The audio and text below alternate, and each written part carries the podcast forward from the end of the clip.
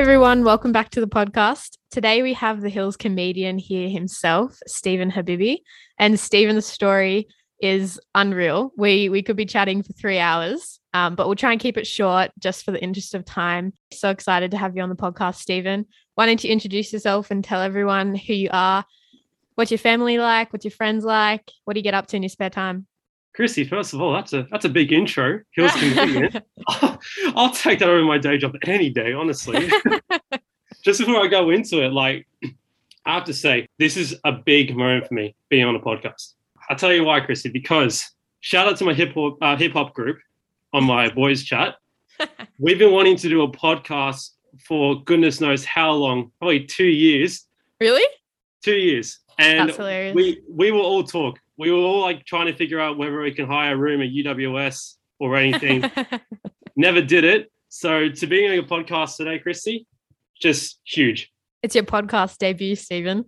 Big it's moment. Huge. I'm all for it. um, hello, listeners. My name is Stephen. I'm 24. I am currently a graduate lawyer at Carpo Neal Lawyers, which is a law firm in Sydney. Um, in terms of interests, interested in music, or as you just heard there, all things sport, particularly soccer. And yeah, in terms of like heritage, I'm half Iranian from my dad's side and half Guatemalan. Uh, and yeah, they are both missionaries and they met in Turkey. So um, mixed I didn't even know that. Family. That's so good. Yeah, mixed up crazy family, and I was born here. That is awesome. If, if you guys didn't know, now Stephen's Instagram name is Guatemalan Habibi. Is that right? But it used to be Persian Habibi. So everyone thinks that Stephen is Persian. I'm feeling. I feel like I want to change it to Eastwood Habibi soon. Oh Just my gosh! Wrap that side as well. Um, so you've told us a little bit about what you do, but maybe go into some more depth and tell everyone, yeah, how how big is your law firm? What kind of law are you practicing? How long have you been a graduate lawyer for? So I've been a grad lawyer for about ten months now. Uh, my firm specializes in personal injury claims, particularly though um, historical sexual abuse claims. Um, so as a law grad, I basically do what a solicitor does, but without the actual qualification. Um, completely responsible over all my matters and make sure that they all progress to fruition. Uh, in terms of the actual firm itself, we run on a no win, no fee basis.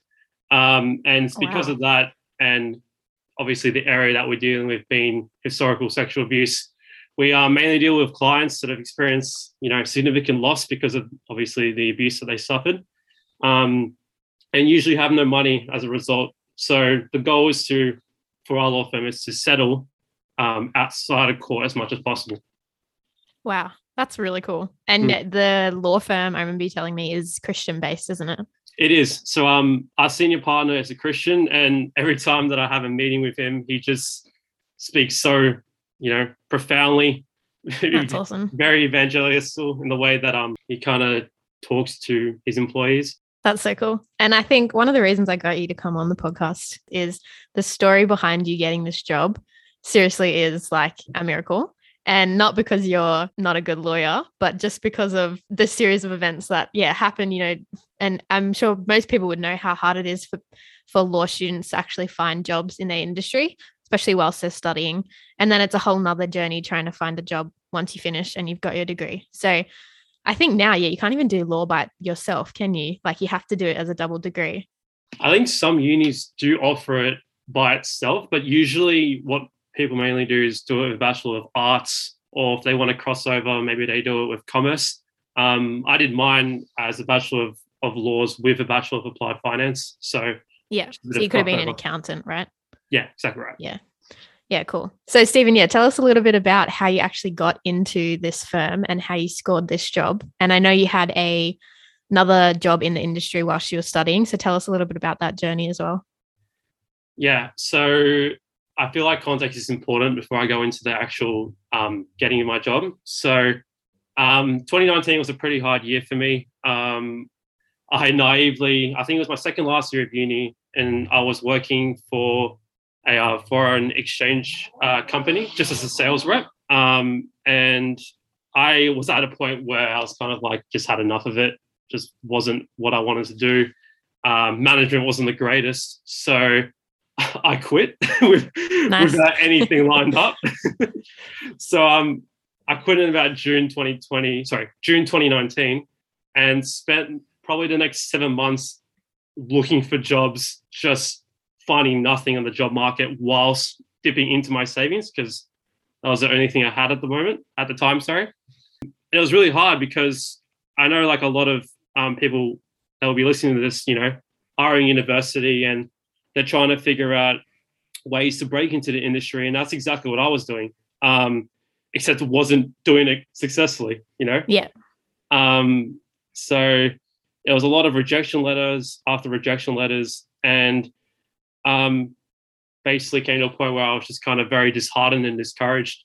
Um, but I remember looking at Indeed, like .com, and just seeing that there was a um, a court monitoring job um, that was advertised, and I applied for it and basically got the role within the week in January 2020, which is which is massive, yeah, especially yeah. for someone with um, no legal experience like myself. It it wasn't like anything you know to do directly with like what I'm doing now. I just was hearing different court hearings, court matters, you know, every day. I wasn't exactly doing legal work; it was more just admin. But um, even having that experience, like sitting in on matters and like seeing how certain barristers bring their case forward on behalf of their clients and just seeing how the court process works was just such incredible experience. And I mean, I was at a point in 2020 where I was doing that for about nine months and was loving it. And then um, I had a friend message me. Uh, shout out to Stevie. Uh, she um, she messaged me with an ad saying you should apply for this job, and it was um, you know, a grad lawyer role at Carp O'Neill. And that's awesome. I was at a point of complacency because I was like, oh, I don't know if I should want to go for this. Like, I'm like loving my job here, but yeah. I know how hard it is for law students to break into a grad role, and like you can't you can't like let those opportunities slip away. You can't take it for granted. So yeah. um, I applied for it, thinking that nothing would kind of like eventuate. Just thought that it would just be another rejection letter. Uh, and within the week, I actually got a call back saying, "Okay, we want you um, for an interview with a senior partner." And I'm like, "Okay, cool. This is going to be good. Awesome. I'll just um, prepare how I usually prepare for interviews." Yeah. And I stepped into that interview, and literally the first thing he said to me was, "So you're a Christian, right?" And immediately I was like taken aback because I'm like, surely you're just going to ask me about my, my KPIs and my previous or something like, why, why would you even ask this question? And yeah, I, the reason why I brought it up was because in my resume, I put that I was a youth leader. Yeah. And I said, yeah, I, am. I'm a Christian. I've been for however many years. And he's like, wow, amazing. We're a Christian law firm. And like, I'm a Christian too. And no joke, like probably the next half an hour of that interview, we were just talking about our faith. And um, oh, that's crazy. It was, it was so amazing. And then the last 10, 15 minutes was actually, you know, doing normal interview routine. But that led to another callback and it led to me getting the job within two weeks. So that's insane. Seriously. Yeah. When you told us, because I've been leading in youth with you for a few years, and when you came to our Connect group and you told us, everyone was just like, what a story. And ever since then, I've been like, that seriously is a story because we walked those those months out where you were just desperate for a job and you had so much determination to not settle for anything less than a, a, law industry job. And you were just like, you know, I could go work at Macca's, I could go work at KFC, but am I going to do that? No, I'm not because I have a dream. And and you were so consistent with your dream and wanting to see it work out for yourself that you were persistent and you kept looking and you kept fighting for yourself. And seriously, it is it's it's so inspirational to see where you, you've where you were and what you've come to do now and how you've made it and your dream has come true. So I think what we all want to know now is why you wanted to become a lawyer. What was the inspiration behind the career choice? Uh, for me, it comes down to three key events. Um, the first one of which isn't like I, I, tell this, but it isn't like that encouraging. So, um, I remember like, growing up in primary school. I lived in Castle Hill, attended like a local school there. Oh wait, wait, stop it right there. Oh, I, I have to interrupt you. Okay, there is a historical photo that circulates and it is you in i actually don't know probably just starting high school. And you're holding a sign that says the real issue is public education. I will post this photo with the ed- with this episode launch because the photo seriously is it's it's it's historic. It is like iconic. So tell us to incorporate that into your first point there What is that sign all about? You know what, Kristy? The ironic part about that was like I attended a public school in Castle Hill. yeah, I, I, yeah, that I remember that day actually so well. We just wanted to to kind of um, what do you call it? Just skip class, and we found that in the local bin as we were going around. And yeah, you're standing in front of a bin full of trash in that photo. It's, it's absolutely hilarious. Great times. Um, but yeah, in terms of me being like you know wanting to become a lawyer, definitely three key events. And then the first one, as I said, isn't that encouraging. But um, I was in year three and I was at a point where I was just like, you know, chilling, hanging out with friends. I was watching a lot of soccer on TV, a lot yep. of football. I think we just qualified for the 2006 World Cup at that time. I kind of was inspired not by obviously by football itself, but I kind of came to that point where I wasn't really going to be a professional soccer player. Definitely wasn't good enough. But um, I loved actually the commentators that were commentating the game. Oh, nice. Like yeah. I, you had like people like Simon Hill commentating that Uruguay game. You have um in the Premier League, you had uh, one of the most like greatest commentators of all time, Martin Tyler, uh, commentating week in and week out, and like I loved hearing their voices because they made the game so much better. Yeah. Um, and then I, I actually was inspired to become a sports journalist. Believe it or oh, not. Oh, that's cool. Yeah. yeah, that's cool. Yeah, sports journalist. Uh, when I was like in year three, and I told that to my dad, and I'll never forget what he said because. Like when you hear this, you're gonna be like, like, why the heck are you telling me this? But he's basically said, like, no offense to the journalists out there, um, but he said, "Where's the money in that?" a classic dad comment. Classic, classic dad comment. He was like, "Where's the money in that? Just be a lawyer or something." That's exactly what he said to me. Wow, famous um, last words. And, indeed. And then, obviously, when you hear that, you just kind of like, like, why would my dad do that to me? But um, I, I take like in in retrospect, in hindsight, I kind of see it as a blessing that he told me that because yep. um I'm a first generation migrant, right? So my dad kept on telling me when I was younger of like how he moved from uh, Turkey to Australia.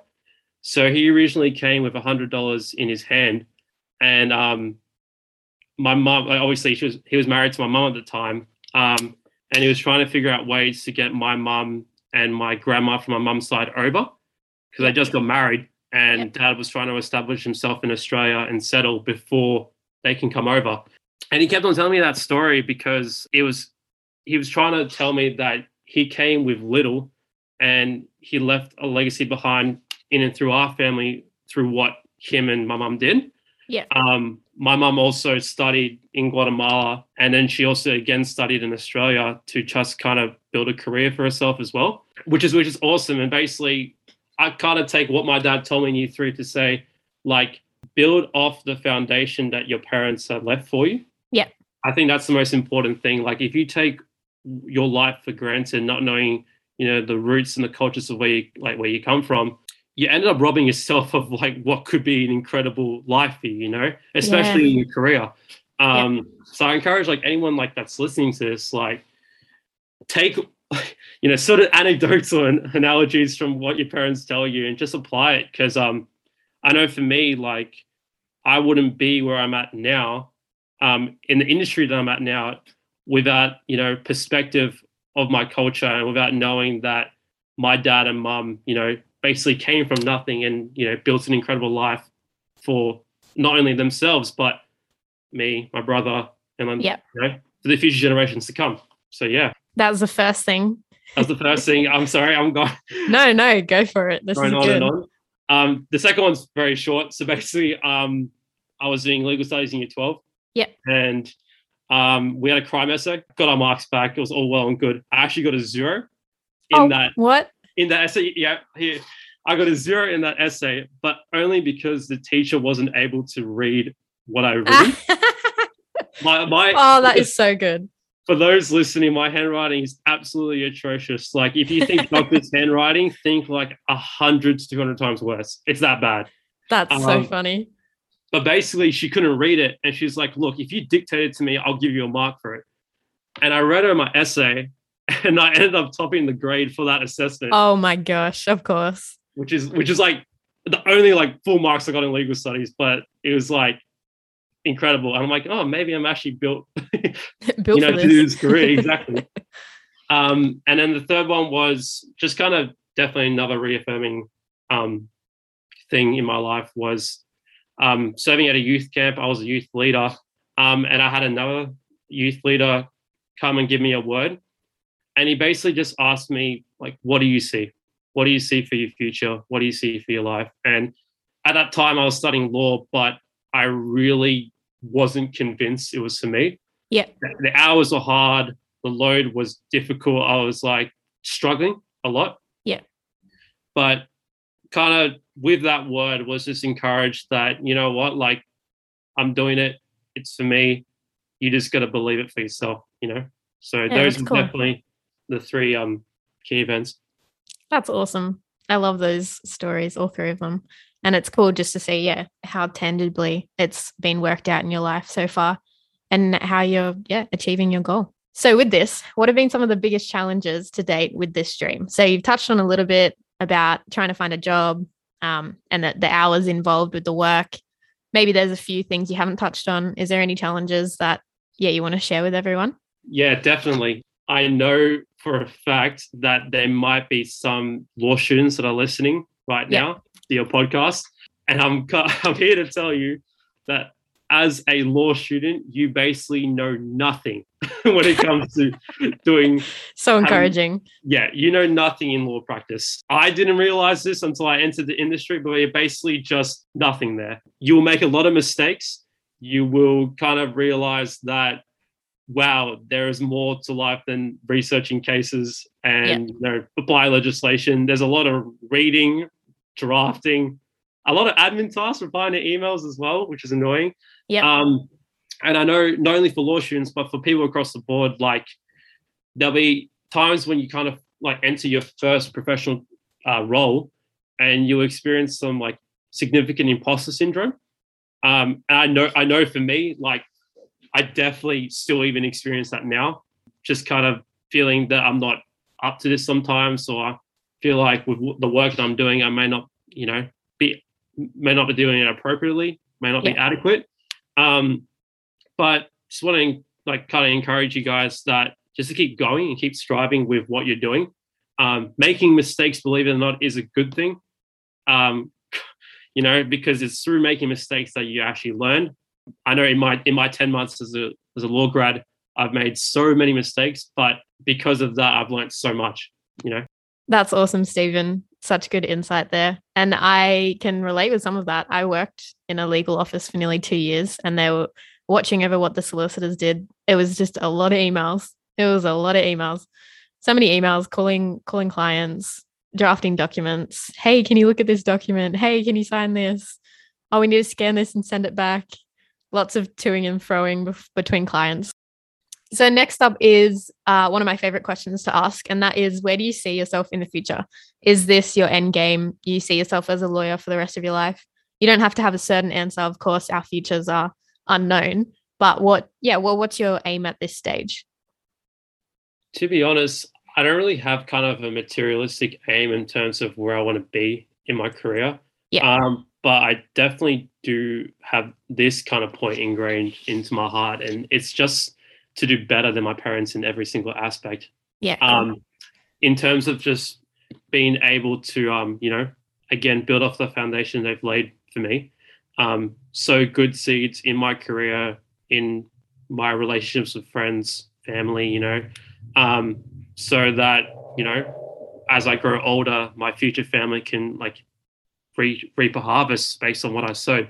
Yeah. Um, I just want my future family just to succeed and to, you know, have a foundation to go off because of the foundation I've left behind. So it's kind of generational sowing, if that makes sense. so good, Stephen. Thank you so much for sharing that.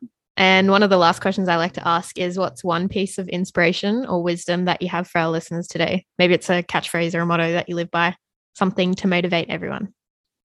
This might be controversial, but I'm just going to say it anyway and then explain it. Um, I had so when I was in um, year 10, I had some year nine kid just come up to me because he saw something and he said this to me in like a bit of a vulgar way, but I'm just going to censor it a little bit. It. Um, he basically said the moment you start caring is the moment you start losing. And now, and our listeners, are, our listeners are freaking out because they're like, "What do you mean? Like, when I care, I lose? Like, oh, what do you mean by that?" And um, I'll say it in in this in this way.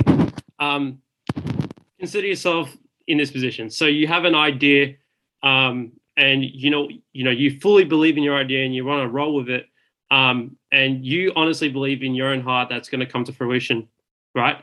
Yeah. Um, but sometimes we may have thoughts that come into our head, just kind of, you know, talking us out of that thoughts of negativity, what people might think or might say based on our ideas and what we do. Yep. And, you know, the moment you start to speculate what others may think of you and your idea is the moment that you've already lost because you're letting negative thoughts come into your head. yeah. Wow. Right. Stephen, that is so profound. It makes sense now. Obviously that year nine kid wasn't you know referring to like that it's probably something taken way out of context but like throughout my life i've kind of like twists of what he said and just kind of applied in that fashion like Just in short always try and try again like even if you fail it's still a win because you still tried in the first place and you didn't let your fears you know get in the way with your pursuits Yeah. You didn't care what other people thought of you.